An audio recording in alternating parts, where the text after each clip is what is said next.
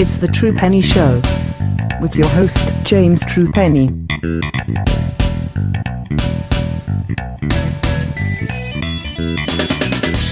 Not quiet. It's not recording yet. Now it's no, it's not. It is. Hello and welcome to the Truepenny Show. My name's James Truepenny. This is my show. And after seven years of covering professional wrestling, today, well, not yet today, this weekend was Bryan Danielson versus Minoru Suzuki Day, and we were all very, very happy, except for the two Yahoos who don't like Bryce Remsburg. And really, what's wrong with them? And to celebrate on this auspicious occasion by reviewing a card from a completely different company is Mr. John Dinsdale. How are you, sir? Hello. That that match was incredible. Like if you haven't watched it yet, what's stopping you? It's free on YouTube and it is about half an hour of just pure incredible wrestling. Like Yes. As as the conversation was, watching Minoru Suzuki versus Bryan Danielson will bring you closer to God. As, Yep. uh, that's, that's one point. Yeah. I believe, as a Catholic, I can say this, that it will replace you going to confession this week. it's like one day Ah. people are gonna be in a shock because they'll get to heaven and it's just Minoru Suzuki and to get there you've got to take like several elbows to the collarbone without failing. And it's just like But I can tell you- devil? Oh, I can tell you a joke. Well, obviously not Kong because the devil's not the real thing. Um, I can tell you a joke that I wrote in a in a column once, which is my favourite joke. Okay. so, okay, so um, Ric Flair dies and goes to heaven, and um, uh, he says he gets to the pearly gates, and Peter, St. Peter lets him in, and God goes, "Hey Ric, how are you doing?" And Ric goes, "Woo, I'm doing just fine." And the God chuckles to himself and says, "Come on, Ric, uh, your place is at my side. The greatness that you are, I have a seat, sir, for you." And then uh, Kurt Angle goes to heaven, and God says to Kurt as he gets into heaven, "Why, what, why do you think you need to be here?" And Kurt says, "Well, I'm a family man. I represented my country at the Olympics, and even though me and my partner divorced, I still looked after our children and made sure I was a good role model." And God says, "Well done, Kurt. Your seat is by my side." And then Manami Toyota goes to heaven. And God looks at Manami Toyota and says, Why do you deserve to be here? And she rolls her ankles, looks God straight in the eye, and says, I believe you're in my seat.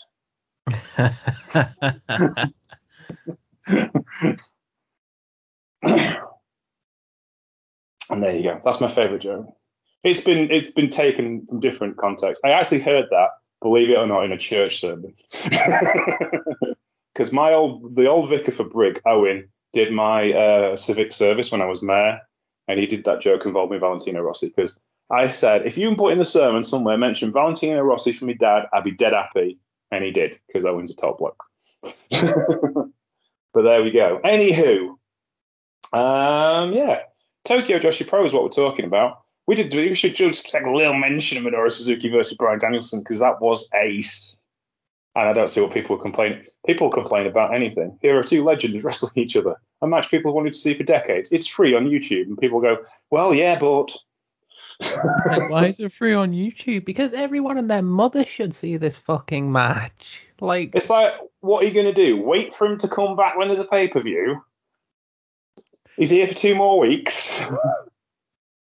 like, get a grip. AEW just gave you an early Christmas present. You're complaining about the fact you didn't have to pay for it. Oh god, I knew. But there you go. Yeah, and the whole Bryce Remsburg thing as well, because Kieran, who used to do New Japan gifts before New Japan wouldn't allow him to do New Japan's gifts, and his account got taken away from, doesn't like Bryce Remsburg.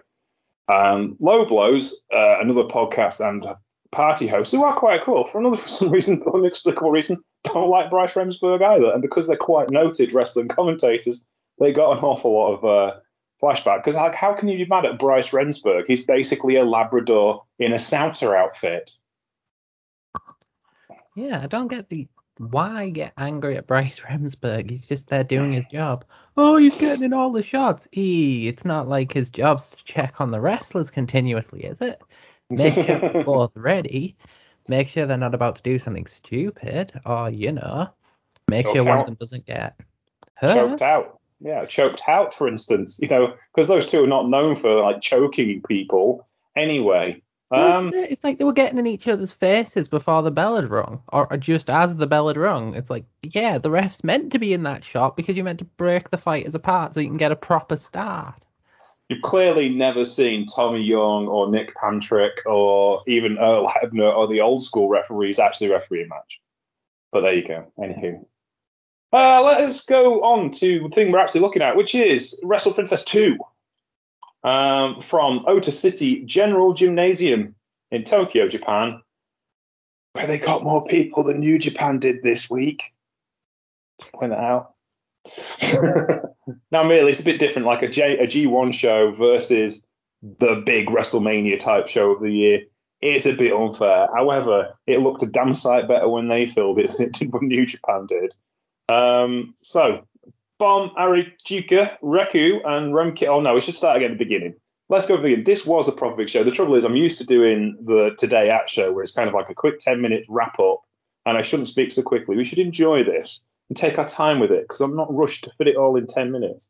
Um, the key thing I noticed about this show is they did so much to lay up the story. There was a pre show that was a genuine pre show. They did videotapes of Maki Ito and, um, sorry, Maki Ito and uh, Miyu Yamashita. Yeah, I'm just going to make sure I got that pronoun- pronounced that right. And it was Mio. Mish- I just shouldn't do because I've seen her wrestle loads of times. But yeah, Mio, uh, Mio Yamashita. And, sorry, say that again. Whenever I'm watching like one of the shows, it's always Miyu Yamashita, but I I see it and I pronounce it Yamashita. Don't- yeah. Mio, as she'll be known from now on. The the the never-ending story between Maki Ito and Miyu is, you know, they actually give you full background to it and how it got to this particular point, and you know, it's it's a never-ending Okada Naito style story, but in TJPW's world, and it throws back to the way characters were developed from AJP AJW you know, it, it's funnily enough, like I've, I've mentioned it myself, and people, other people have taken it on. Like Stardom was built around the principles of all Japan women, but Tokyo Joshi Pro actually do it better than Stardom do, because Stardom's kind of branched off and become this female New Japan, really, um, which is fine because that's what the company's owned by the same company and they use the same trainers, kind of what you'd expect to see happen. But like Tokyo Joshi Pro is a Joshi company, and they take their tropes from Joshi, and you can totally see Mio being Manami Toyota and Maki Ito being Akira Hokuto just 30 years removed, really, can't you? It's that, that story as you watch them develop, it kind of mirrors that the, the technical genius versus the social outcast who is still massively popular, but she's got to figure out how to beat this person who's better than she is and she can't quite figure it out. That's a story to tell. Couldn't have said it better myself.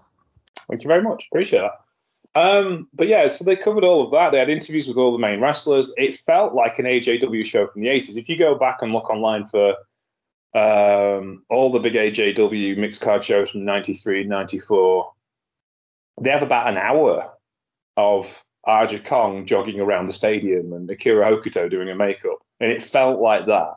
It was really kind of old school in its approach, and it made the whole show feel bigger, even though they weren't translating it as they went you know, the whole show seemed like a a much bigger deal than your normal Tokyo Joshi Pro show. Am I right? Kind of, yeah. Well, it is because this was their big sort of opening gambit to get people on the new Wrestle universe. Yeah, it's the So- first big show. I feel it makes sense for them to give it all this sort of pomp and like special treatment, and obviously showcase everything they can about TJPW for people who are here because they saw the word free stuff and thought, oh. I did get one of my friends onto it this morning. One of my friends, Scott, who used to play drums in my band. Um, he's a big fan of Maki Ito, I said, you should watch this because it's free. And if you like it, you can watch it. So hopefully he'll pick up on it and see how he gets on. Um, I might have him on the show and see if he's enjoyed it or not. And we can grill him. He's, he describes himself as a casual wrestling fan. I'd be intrigued as how he feels and sees about it. Um, yeah. And then we get to the first bit of the show, which was, as is traditional, a uh, rendition of a tune or two from the Up Up Girls, which was quite pleasant. I always love the Up Up Girls because you've got Raku, who's like the sleepy god. You've got Miyu Watanabe, who's just like a killer if you let her off, like let her fire off, and then Hikari Noa, who wants to do death matches. and they're all just like doing a full on idol performance and it's it's always trippy. It's so funny. Well not funny, fun. And again, that's another long held AJW trope. You know, it's like you'd see Chika the, the biggest feud. In fact, um, the story I'm going to tell, to write up for your Halloween death matches story is the match between Chigusa Nagayo and Dump Matsumoto in '86, um, which started because Dump Matsumoto and Gokuaku Domei invaded a Crush Girls performance and attacked Chigusa Nagayo. And it became the biggest feud in Japanese wrestling for three years. And it's like still TJPW still kind of take that on board, and they've got a lot more. Listen, Maki Ito was an idol wrestler as well. They've kind of got more into that idol scene that Stardom have kind of got away from, but they're kind of crossing over into different venues with it. It really, it's really intriguing how they present their women and where they get their women from, and how many avenues it's opening up for them. It's like this is it. TJPW was almost like a variety show of some degree from what you get from their talents because different wrestlers fill different roles. And they've all obviously made their own unique characters with their own unique looks, costumes, etc. Because it's it's described as a fighting idols sort of company, and they really do try to embody that. Yeah, for sure. And we get to our first match of the evening, which was a six-woman tag. Pom, Harajuku, Raku, and Ram Kaicho making her debut for TJPW. They defeated Haruna Neko, Keo Taribani, and Mahiro Kaoru in 10 minutes and 9 seconds, which was a pretty full match. Um, for those who've not come across Ram before, she actually wrestles for 666 and is a bit of a veteran of that particular company. And 666 is a bizarre mix of all kinds of different styles. So she's bang on for TJPW. Um, and as I've only ever seen her be a bit dark and mysterious, this was a bit weird watching her trying to be a bit more fun. Well, emphasis on try, considering she was still flipping people off and swearing at them for the entire match. Yes, but that's that's what makes things did. That was what made things fun about this. It was an intriguing mix of cutesy innocence and hell demon. Uh, like Ram Kaicho is one of my favorite like Joshi wrestlers because she she bounces between so many different companies and always tries to like play to their style whilst also just being unashamedly herself with it. It's always fun. and they I mean, paired her with like two of the most innocent people in like TJPW and Raku and Harad and Pom. Like sure Pom loves kicking people in the shins, but who wouldn't in a fight? So you've got Demon Demon Ram, Raku who just wants to have a nap, and Pom who's just full of like energy. yeah, it's exactly. It's, it's ideal um, levels of you know what's the word um, tartan and black leather with some gingham on the side. Um, but yeah, no, they were really really cool. And to give the other team their due, they were very entertaining as well. Um, which, which was this one? The comment I'm trying to remember who the commentators are. It's not listed on here because they only did Chris Japanese Brooks and commentators. Balianaki, if you're That's it. watching the English. Yeah, Chris Brooks and Balianaki are very, very good commentators. Uh, by the way, Chris Brooks has a calling as a commentator when he retires. I won't, don't want him to retire just yet. Um, but yeah, the, the brilliant line. Ah, yes, here is a 17 year old with six years of professional experience. I know six, he's a six-year pro who's celebrating a 17th birthday next week. That was that was the line from this match, which just kind of sums up Joshi, really. Yeah, child that be damned. They made this match like this match felt perfect as the opener because it sort of just introduces one of the core rules to sort of TJPW. If it looks cute, it is legal. Considering Haruna Neko spent half the match clawing people's eyes out. But she's a cat, so yeah. There is also a rule in in Joshi that cat-based characters, of which there've been a plenty, also have tails that are live, as in you can put submission holds on the tails. So, you know, it depends on if they think they're actually a cat or if they're um, just playing a cat type character.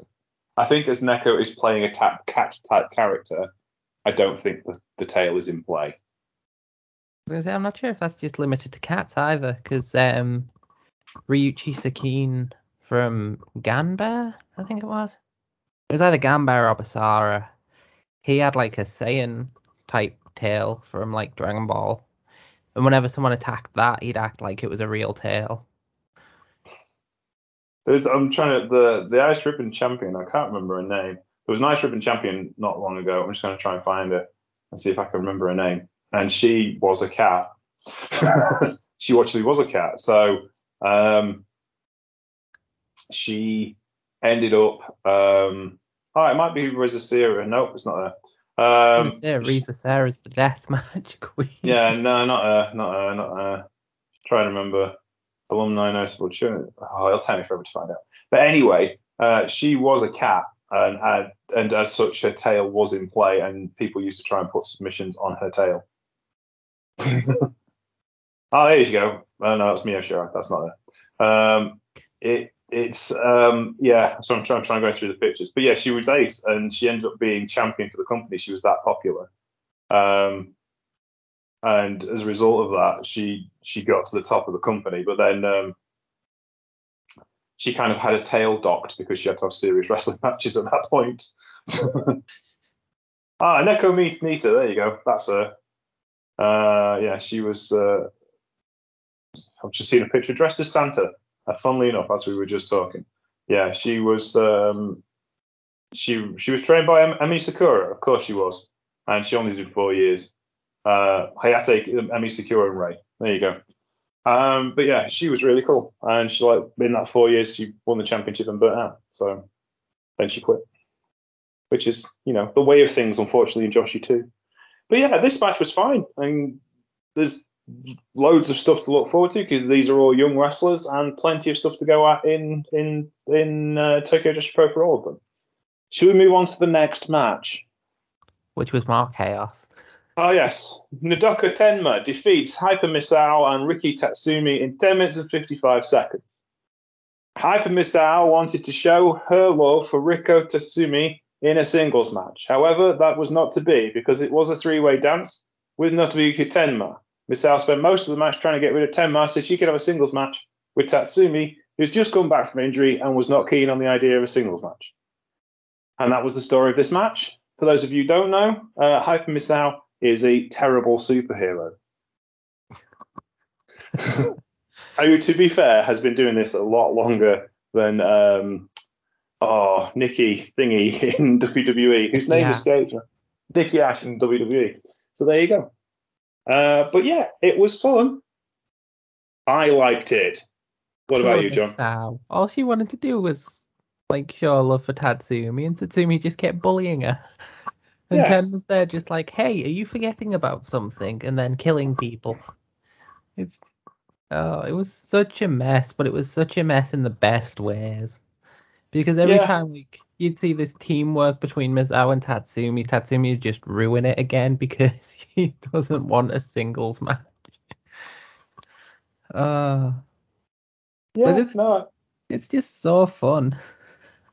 it is. It's just it's it's just wrestling at a base level, but I like it. I, I gotta say, it, it's just just fun. You never stop smiling when you're watching Tokyo Joshi Pro. That's the thing. It is always fun. They'll put some serious stuff in there to counterbalance it, but it's never like bad. It's just fun. People come to watch these matches to have fun. There's no like, you know, there's no major consequences for anybody involved, and uh, it, it's always going to be fun. And that's it. And there's some good technical wrestling in this match as well, because you know it's comedy, so usually that requires somebody who's actually competent at being a professional wrestler to do it. And Tenma's really good as well. I like her a lot. Uh, I've seen her on the previous TKO Joshi Pro sh- show we looked at with Christy. Um, but yeah, no, it was lots of fun. Anything else you'd like to say about this? It's just interesting seeing uh, Tenma in a singles match. It's like both her and her partner were in sing- like singles encounters this time, and they Yeah. both showed off pretty well. Yeah, that's it. You know, the, the, the thing is, like on a big show like this, you're trying to get as many people on the card as you can. Um, and there's only two or three big stories to get you through this particular show. The rest of it is kind of showcase time. And there's nothing wrong with that if you're showcasing the right people doing the right things. And this was a good opportunity to do that. Shall we move on to the next match? Yeah. Okay, uh, speaking of debuts, Asuka, no, not that Asuka, Benny. Veni Asuka. the Veni that she uses in AEW and other Japanese promotions, just to save confusion with, you know, the other Asuka. Tagged up with Yuki Kamifuku, and this was Asuka's debut in TJPW, and they defeated Marika Kobashi and Neo Kakuta in 10 minutes and 30 seconds. This was a bit of a job match because you have this new powerful tag team coming in called Veni U. That's uh, Kamifuku and Asuka. So they kind of had to get shown off. And boy, did they impress. This was a proper old kick in. I liked this because it showed how powerful the other new team is. And Asuka has one of the best moonsaults I've ever seen. There was a picture last year. She was wrestling in an outdoor show and she did a moonsault over the cherry blossoms into the ring from a balcony. And it was gorgeous picture. Anywho, going back to this, um, yeah, this was a ton of fun. But I mean, Kobashi and Kakuta were going to lose, and you could tell they were going to lose because they didn't get the big entrance. I'm not even sure if they got an entrance. I think they just turned up in the ring. It was a bit like WCW in the 90s. Did they get an entrance? Yeah, because uh, Kakuta had new gear to show off and Kobashi had new hair to show off, so everyone got entrances still. Oh, okay. It just felt a bit WCW to me. And it, it played out like a mostly squash match, but like I don't know, it, it still worked because like Kobashi and Kakuta like perfectly managed to encapsulate that sort of underdog we're getting the shit kicked out of us, but we'll still try and kick ass mentality whilst Asuka and Kamifuku were yeah, as you said, just giving them a kicking. And Asuka still remains to be one of the best wrestlers on the planet. Like Neo- they're still really damn young, and yet they're that goddamn good. It's it's ridiculous.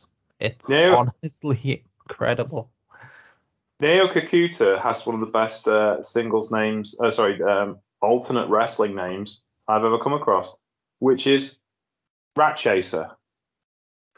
Oh yeah, that's that's That's, and it's and she's also she's like she's been wrestling for six years. I'm just looking at the cage match stuff. She's 34, which meant she started at 29, which for a Joshi is about 12 years too old.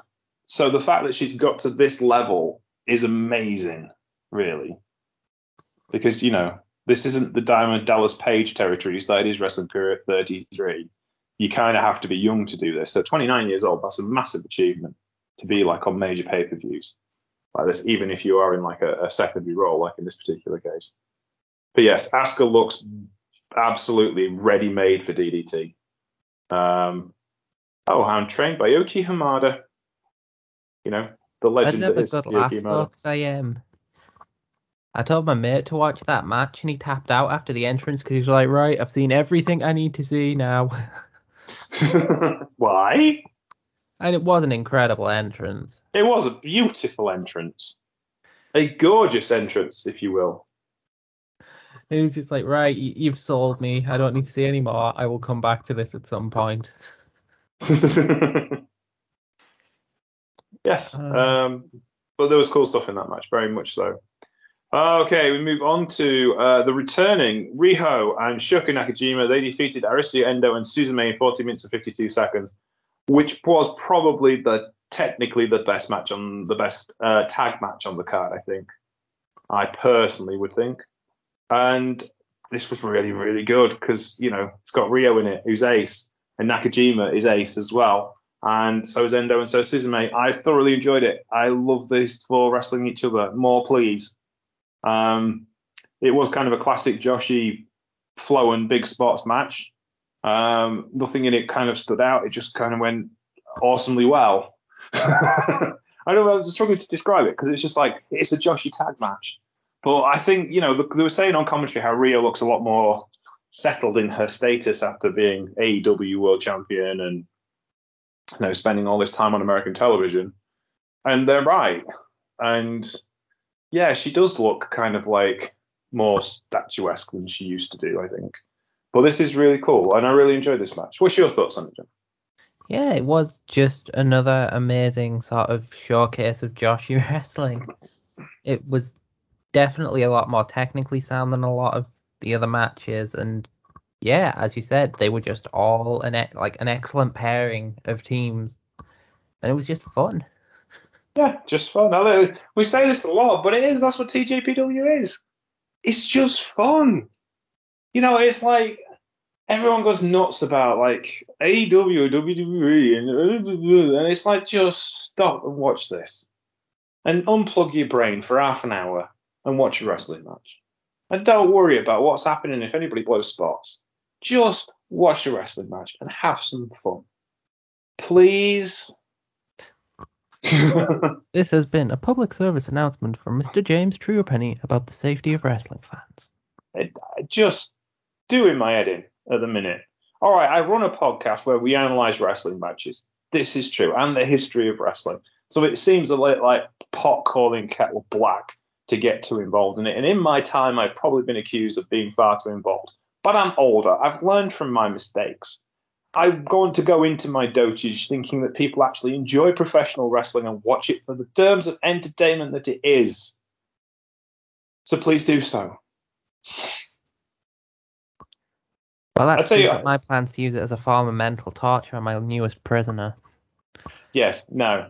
I mean, well, I mean, look at it this week, right? Okay, then the- just some p- subjects of people taking things too seriously. You know, Seahawk, who uh, wrestles, wrestles, writes for um, ooh, Pro Wrestling Torch. Hmm.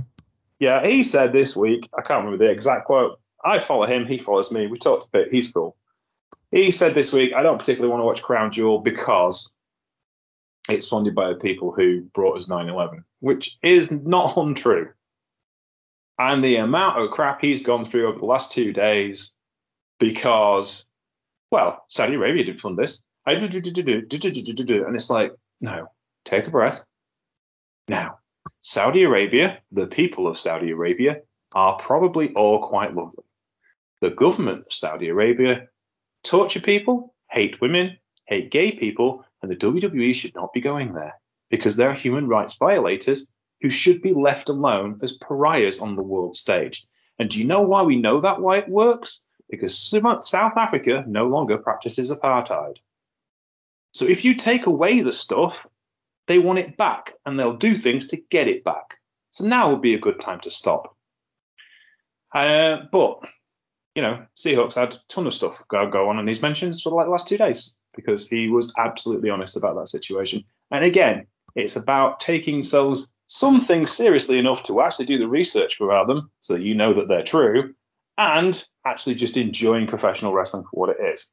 We do talk about politics on this show a lot because it does affect everything we do as wrestling. And me and Chelsea a couple of weeks ago went in depth about the fact that both of us think neither of them, no one should be going to Saudi Arabia to perform wrestling shows at the moment. But there you go. People just don't get it, do they? So on one hand, take things seriously and do your due diligence. On the other hand, it's just a wrestling show. These two things can coexist in the same space. As time's gone on, we've become a lot more reactionary, mainly through like Yeah. social media and things like that. Because obviously we can see something and within like 20 seconds we'll have given our thoughts on it on Twitter, and you just like nobody really like a lot of the time it's a. I'm gonna make people sound stupid here, and I don't mean to, but a lot of the time we just don't take the time to think about things anymore. Like even I'm guilty of it. Like I'll oh, tweet Oh, yeah. out, and then like half an hour later, I'm like, why the fuck did I ever put that up? It's just we'll see things and it's like oh no someone blew a spot oh look how look how idiotic they it's like i was watching was it Uncharted Territory? The newest Beyond show. And a guy completely eats shit on a dive, but it was intentional. Like I think it was intentional because it's like, oh look at how far he's willing to go, and I saw a lot of people get that. And then the other half of the people was like, oh why didn't the guy catch him? Oh that's dangerous. And I was just like, he's fine. He got Yeah. up like nothing happened. He even did this like the customary "Rah!" thing to do. I'm just like, why are you complaining about this? He's not. Yeah, I He's mean, probably AEW, thankful his spine's still in the same place. Just let him have his moment. AEW botches is entirely built around that. Like, you, you see some of their gifts, and it's like, no, they meant to do that. It wasn't a botch at all. You think it's a botch because it's a style of wrestling you're not familiar with.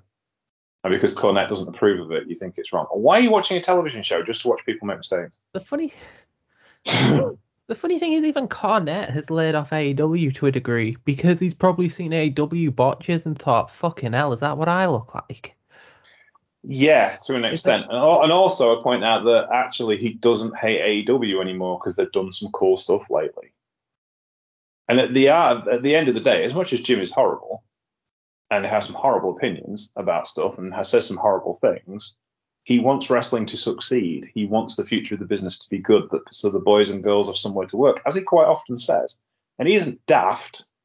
If he alienates too much of the wrestling audience, they won't speak to him or listen to him anymore. So you know, that's the thing. It's it's Cornette isn't stupid. That's very very not stupid. He isn't particularly nice. Has said some things that aren't particularly nice. and I disagree with entirely. Let's even not talk about his thoughts on Joshi. But What about he keeps calling them all children? yeah, because it's like, what is wrong with you? Because it, it's like he used to get tapes traded in from Japan and would get the AJW from the 90s stuff, but won't watch it because it had women in it. He didn't think it was going to be any good. And it's like, you idiot. you know, this is exactly the kind of visceral storytelling and realism you want in your wrestling, but because it's girls, it doesn't matter. To be fair, that ties in nicely because the next match has Aja Kong in it, just breaking faces. It does indeed. In the next match, Aja Kong and Moka Miyamoto defeated Miu Watanabe and Yuki Arai in 16 minutes and 3 seconds. Uh, Aja is not looking as well as she did. In fact, for this, she's taking a bit of a break at the moment because her knees are shot and she needs a rest for her knees, which is understandable. You know, when you started your career 30 years ago and you go full tilt, and even like three and four years ago, you were having match of the year contenders then yeah, your knees are going to be a state. Not to mention So- she's been in like exploding matches. It's this was this was a prime example of how to hide your injuries Hmm. because she didn't run the ropes once, or she maybe did twice, but that was about it. She didn't take any bumps. Uh, elbow, that elbow drop, I do apologize, but she was absolute minimal amount of movement for maximum amount of effect. Well, this is it. She was like the brick wall of this match. The brick wall with fists that would knock your teeth out for trying to hit it. and Miu Watanabe deserves a medal for trying to giant swing her as well. I'd like to point that out. She nearly achieved it. That was the best thing. The last person to giant swing Aja Kong would have been uh, Lioness Asuka in about 1988. so, you know, it's like, you're really going for it there, girl. Have a go. Go on, way. But no, she pulled it off. Because there's also the fact she's about three, well, she's about four inches shorter than Lioness Asuka is. And so she hasn't really got the leverage to try it at all. But there you go. But yeah, Miyamoto and Arai as well, they're really good. I mean, these, the stars are Watanabe and Kong in this match, obviously. But Miyamoto and Arai were just great. I really, I just They're, enjoyed um, this. Telling a secondary story because Arai got her first win at like Miyamoto's expense. They showed that on the pre-show as well. Mm, yeah. And so obviously Miyamoto's trying to avenge that, and Arai's trying to sort of show she's growing by trying to take it to Aja Kong and not succeeding. I've got it on the background. I just got to the point Watanabe's trying to uh, giant swing Kong. I just I love that tightening a ponytail up. Right, we're going to get strapped in here, lads. We're having a crack here. That was a that is ace. Every match I've seen Watanabe and she's incredible. Like She is. she just understands the assignment. Like She's incredibly strong, incredibly charismatic, quite funny. She just knows how to act from match to match.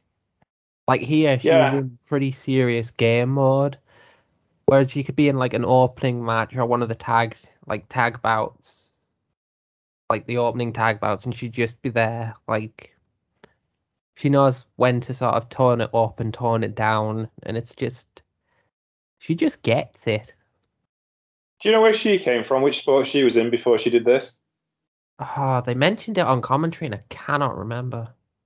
She was in softball. She played softball she. Oh yeah, because she does all the softball punches and things like that. Yeah. But no, she's she she is like she doesn't really remind me of anyone. Um I'm trying to think. There used to be a wrestler in AJW in the 80s that was really kind of close to the way she dresses and acts. I'm trying to remember who it was. It might, her name might have been Watanabe as well, to be honest. Let me just look her up. AJW Watanabe. Yeah. Um, and she had kind of, she was kind of like the heel version of what she is, if that makes sense. Hmm. Because she was, um, oh no, that's different Watanabe. That's the big girl Watanabe. I was thinking somebody else. Um, yeah.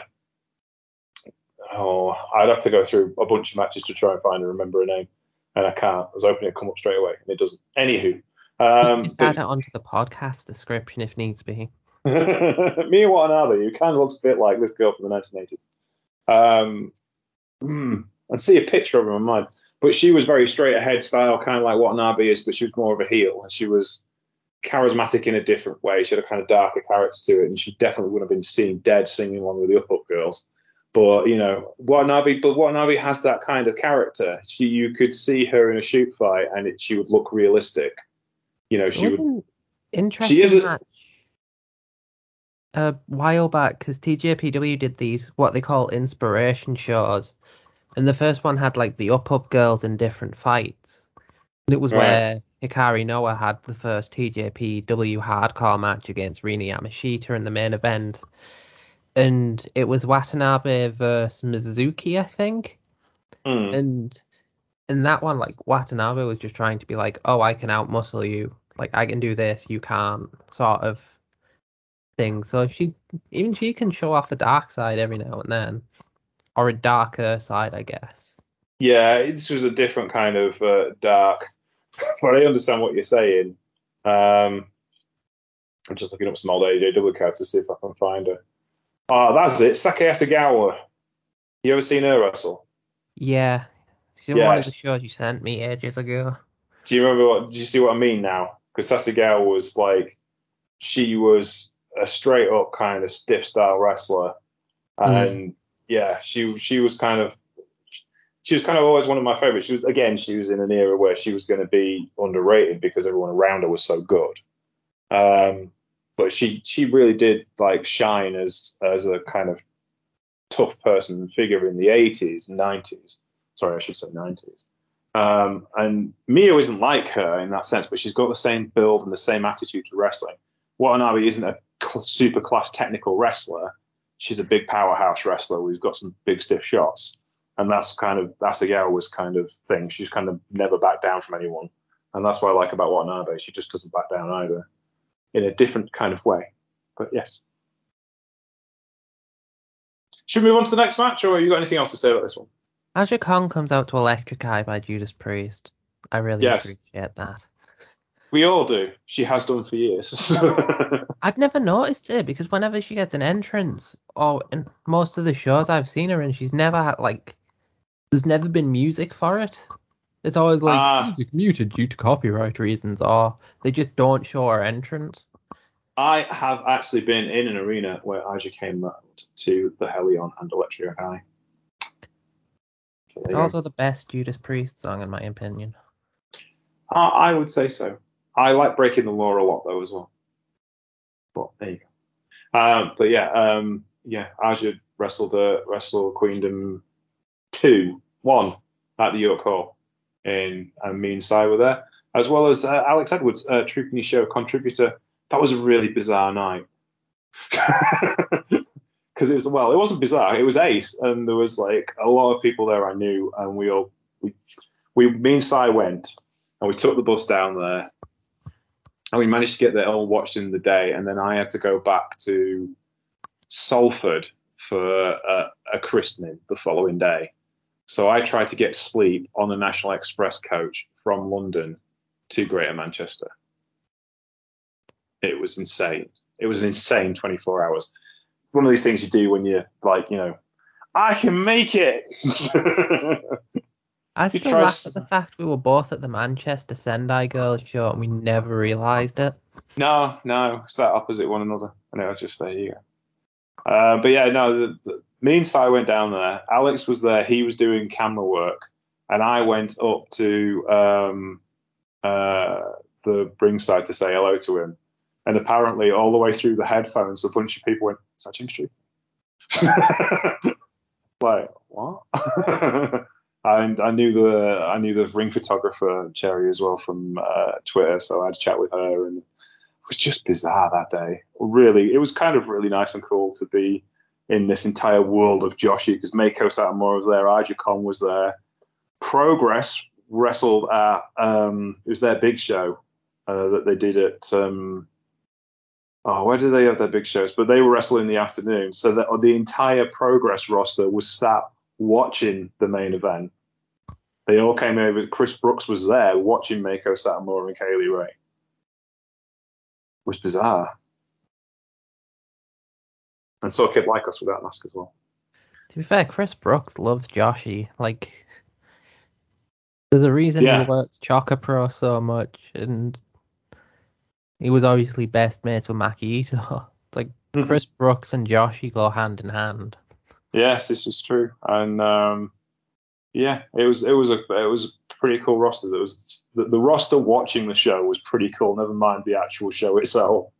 Okay, let's move on to the next match, which was for the International Princess title. Hikari Noa defeats Yuki Aino in 11 minutes and 27 seconds of a very impressive match. I really enjoyed this.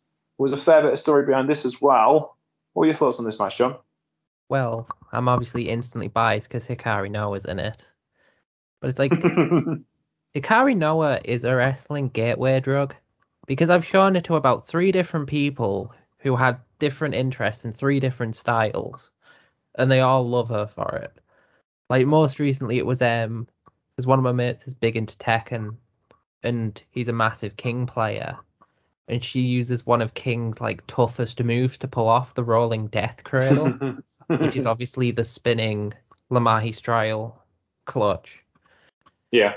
and he was like blown away by the fact that that move can actually be performed in real life when I sort of told him that like wrestlers do the mocap work for all of King's moves. Yeah. In fact, I'm pretty sure Minoru Suzuki and I was just about- Thunder Liger have done mocap for King in the past. Yes, I was just about to say the first wrestler to do well. Who who's King based on? Satoru Sayama, of course, who was one of the trainers at the original UWF, um, as well as being you know Tiger Mask, which King is based on. Um, and then Minoru Suzuki was the first person to do mocap for King as well, and Liger did King later on. And um, also, there is a, a, a game that is remarkably similar to Street Fighter that has a character in it called Dynamite Tommy, who's British.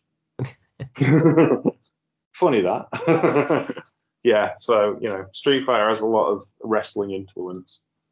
But yes, Hikari Noa, Ace, and Yuki Aino's case as well. But yeah, it was pretty intense as well. For It was a championship match, and they really went for it.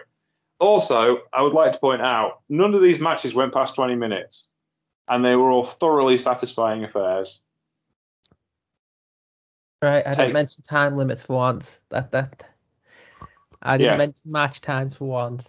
No, no, because they were all perfectly well told stories in an appreciable amount of time. New Japan Pro Wrestling, are you taking it? Though to be fair, New Japan haven't been too bad because there's a half hour time limit on all G1 matches, which no one's got close to except for Okada and SANADA because of course they did.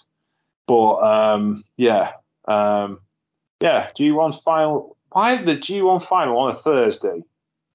Who puts the final the G1 on a Thursday? anyway. Sorry. I'm back to that tomorrow. um, yeah, This no, match was awesome because I know is like out to try and prove that she can do singles wrestling, and Noah Mm. was there, be, like out there just trying to show her up because like out there just As- trying to show her up because in the like pre-match video it's like oh Noah doesn't see Aino as a challenge. which is yeah, which is a nice card. I it, it's a nice again, it's a Joshi trope of age old Joshi trope, which they're recycling here. But there's nothing wrong with that. If it worked before, it'll probably work again. you know, so that's that's the thing. And a lot of like, there's so much honor involved in Joshi, and I really like that that they develop those storylines based around that kind of storytelling. Like, you are not at my you are not my standard. Is is such a kind of like very noble way of going about things. Like the Akira Hokuto Aja Kong story. Have you heard me tell? Must have must have heard me say this story before. Yeah. No, where was it? It was I can't remember the show. Hokuto was supposed to challenge for the World's Heavyweight Champion, the WWA World's Women's Championship, and she refused the championship match because she had an injured knee, and therefore it would ruin the prestige of the championship if they had a less than perfect match. So she wouldn't challenge for the title. It's like that's that's just ace. That's what a brilliant storytelling device, you know. And Hokuto ends up not winning, and they, show, they go to the back and they show her injecting drugs into her knee directly. Like, oh god. But yeah, it's um that's the kind of storytelling that old Joshi used to thrive on, and TJPW still use it from time to time to add a little edge to the fun. Because again, if it's fun all the time, you don't get the dynamics, do you? Which is what you need. And like you said, it's a variety show, which is what every good wrestling show should be. It shouldn't smack you in the head with the chair 15 times in one show. All right then, shall we get to the semi-main event, as they say? Yeah, let's do it. This was Okay. probably my favorite match on the like bar the main event, which is one of the best matches I've ever seen. This was my like favorite match from a fun perspective. Yes, this is uh, Neo Bish- Neo Biishiki-gun, Mal Saint Michel, and Sakisama losing their uh, Princess Tag Team titles to Magical Sugar Rabbits Mizuki and Yuka Sakazaki. Um, myself and Chirsty uh, looked at the show where uh, Sakisama and Saint Michel won the titles uh, so all those months ago in spring. Um, and who did they beat? Uh, Yeah, been 'cause they beat the back- Bakuretsu sisters, yeah. That's Yuki Aino and Nodoka Tenma. So yeah, this was this was really good. Because, you know, um Mei Saint-Michel and Sakisama are actually a brilliantly worked tag team that do brilliant, brilliant things. Um, and I thoroughly enjoy their work as comedy heels. They're outstanding. Um, so watching them wrestle for the tag team titles was excellent. Uh, and they've had an interesting run where they've been um, kind of producing a reign of terror by cheating thoroughly to win the win the tournament, win them, win defend their titles as they did throughout this match. But it just didn't work out for them because in the end, a Clash Wrestling outfit like the Magical Sugar Rabbits defeated them. And there was a lot of near fall finishes at the end. It was a really fun match to watch. What's your thoughts on it, John? Yeah, this was just pure fun from start to finish. There was an amazing array of different like technical wrestling. You've got Saki Sama and Mei Saint-Michel pulling out all their usual mm. like heel shenanigans. You'll never see a dinner tray used quite in the way that you will do in matches like these. And yeah, Yeah, it was in there was an extra added layer of fun because obviously Chris Brookes doesn't like Mei Suruga. So of course No. Mei Suruga is Mei Saint-Michel in an alternate universe. And he's there just trying to hide his contempt for her as like her and Saki Sama are pulling off all these things to control the pace of the match. He's trying to throw the ref under the bus. There's just all sorts of funny little moments, and then obviously things kick into another gear, and all the serious wrestling comes out, and it's just like, oh yeah, all four of these people can go to an extreme level, yes. and it's as you said, false finishes galore. You kind of on your edge of your seat by the end of it. 'cause you're like, oh, this could end at any moment, and then it does, and you're like, oh shit, there's been a titles change. Yeah, and all sorts of stuff going on in like I've just got it on at the minute, and you've got like uh, a trap knee bar with an arm hold, and there's like all sorts of top level professional wrestling, like technical wrestling with all this character stuff as well. It's just a must watch match. It's so much fun. 7.88 from the cage match users. This whole show, by the way, got 7.79, which I think is pretty fair. I'd rate it a little bit higher than that, but yeah, really, really good. And tells a really cool story as well. So there you go. Just what you want in a wrestling match. And then we get to your main event of the evening, where Miyu Yamashita and Maki Ito absolutely delivered one of the best professional wrestling matches you will see this year. I just, it's the story, it's a big layered story like Naito and Okada, like Omega and Okada, like Tanahashi and Okada, and Tanahashi and Naito, if you're a New Japan fan. It's Flair and Steamboat, if you like old school wrestling. It's it, it's the the ongoing story of two rivals who define a company in their particular era, and it's all about Ito trying to get to the title she can't quite win, and that's what this is about. What are your thoughts on this, John? Yeah, it was incredible. Like, because obviously these two have had so many matches against each other now. They all they know each other that well that they can almost predict what the other's going to do, and that plays into things really nicely. There's a lot of sort of misdirection, a lot of straight up just I'm going to hit you as hard as I can now. Like screw being like nice about this. It's just physical. And it's really intense, really emotional, and really just you kind of suck it in. It's one of these absolute no distraction matches. Like Yeah, you're not gonna tab out as you're halfway through it to check Twitter or something. No, you you're glued to the screen. You're in. I mean, this is this. A lot of this show reminded me just of the way the look of the, the thing was presented. Also, of GAEA in the early 2000s. You know that big arena feel. Um, even though it's only a thousand people, really, um, it looks so big.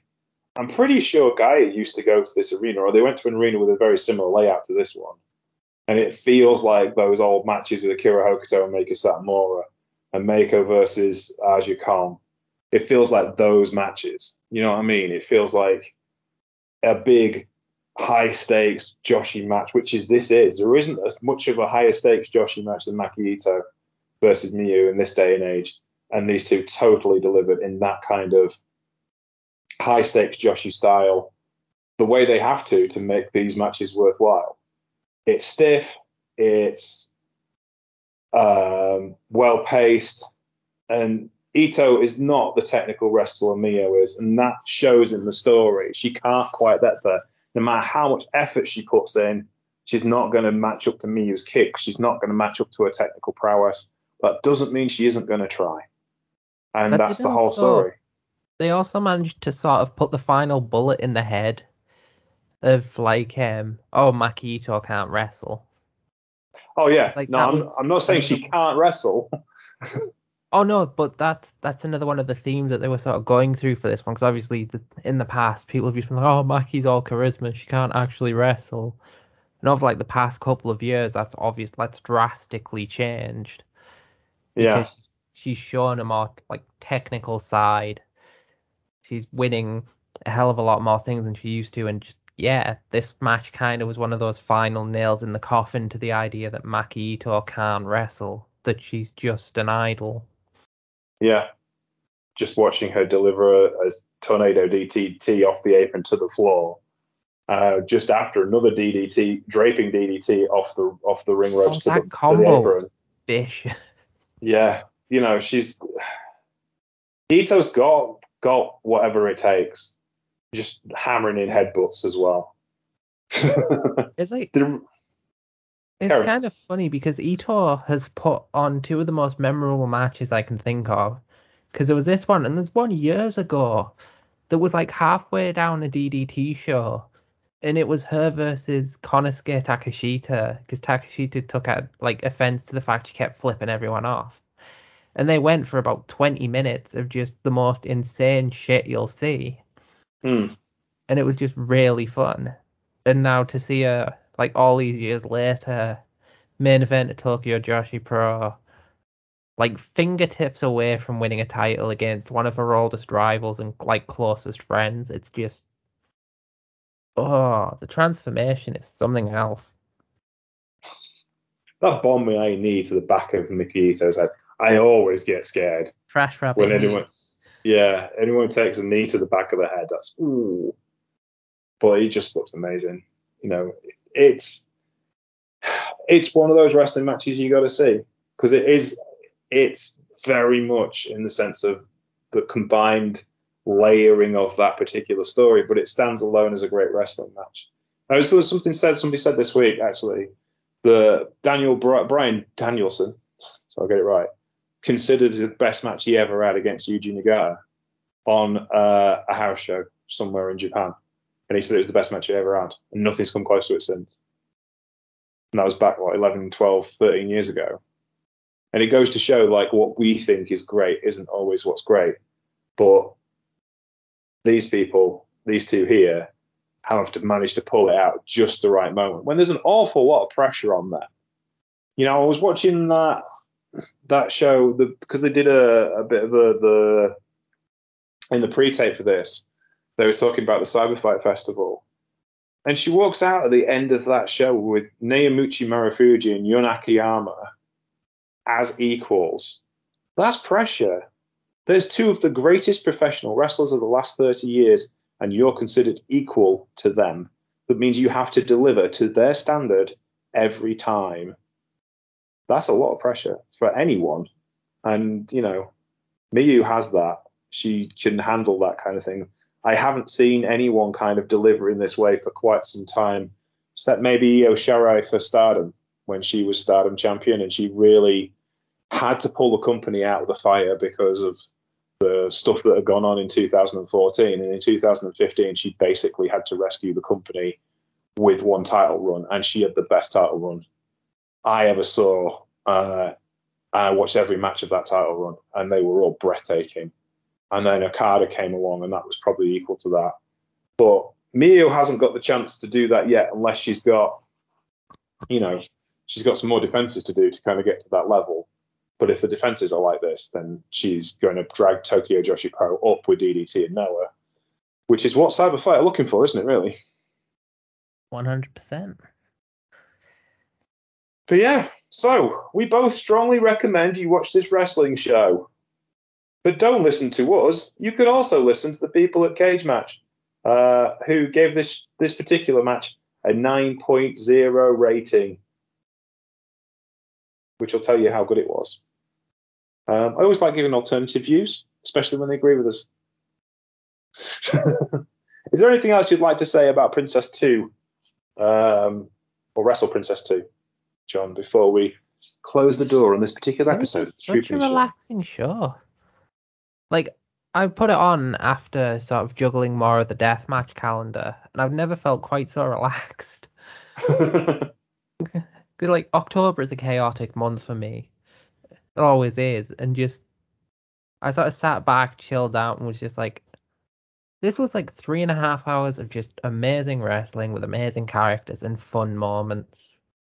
And what more could you by want? one of the best matches you'll see. Well, there you go. And that pretty much catches it all up.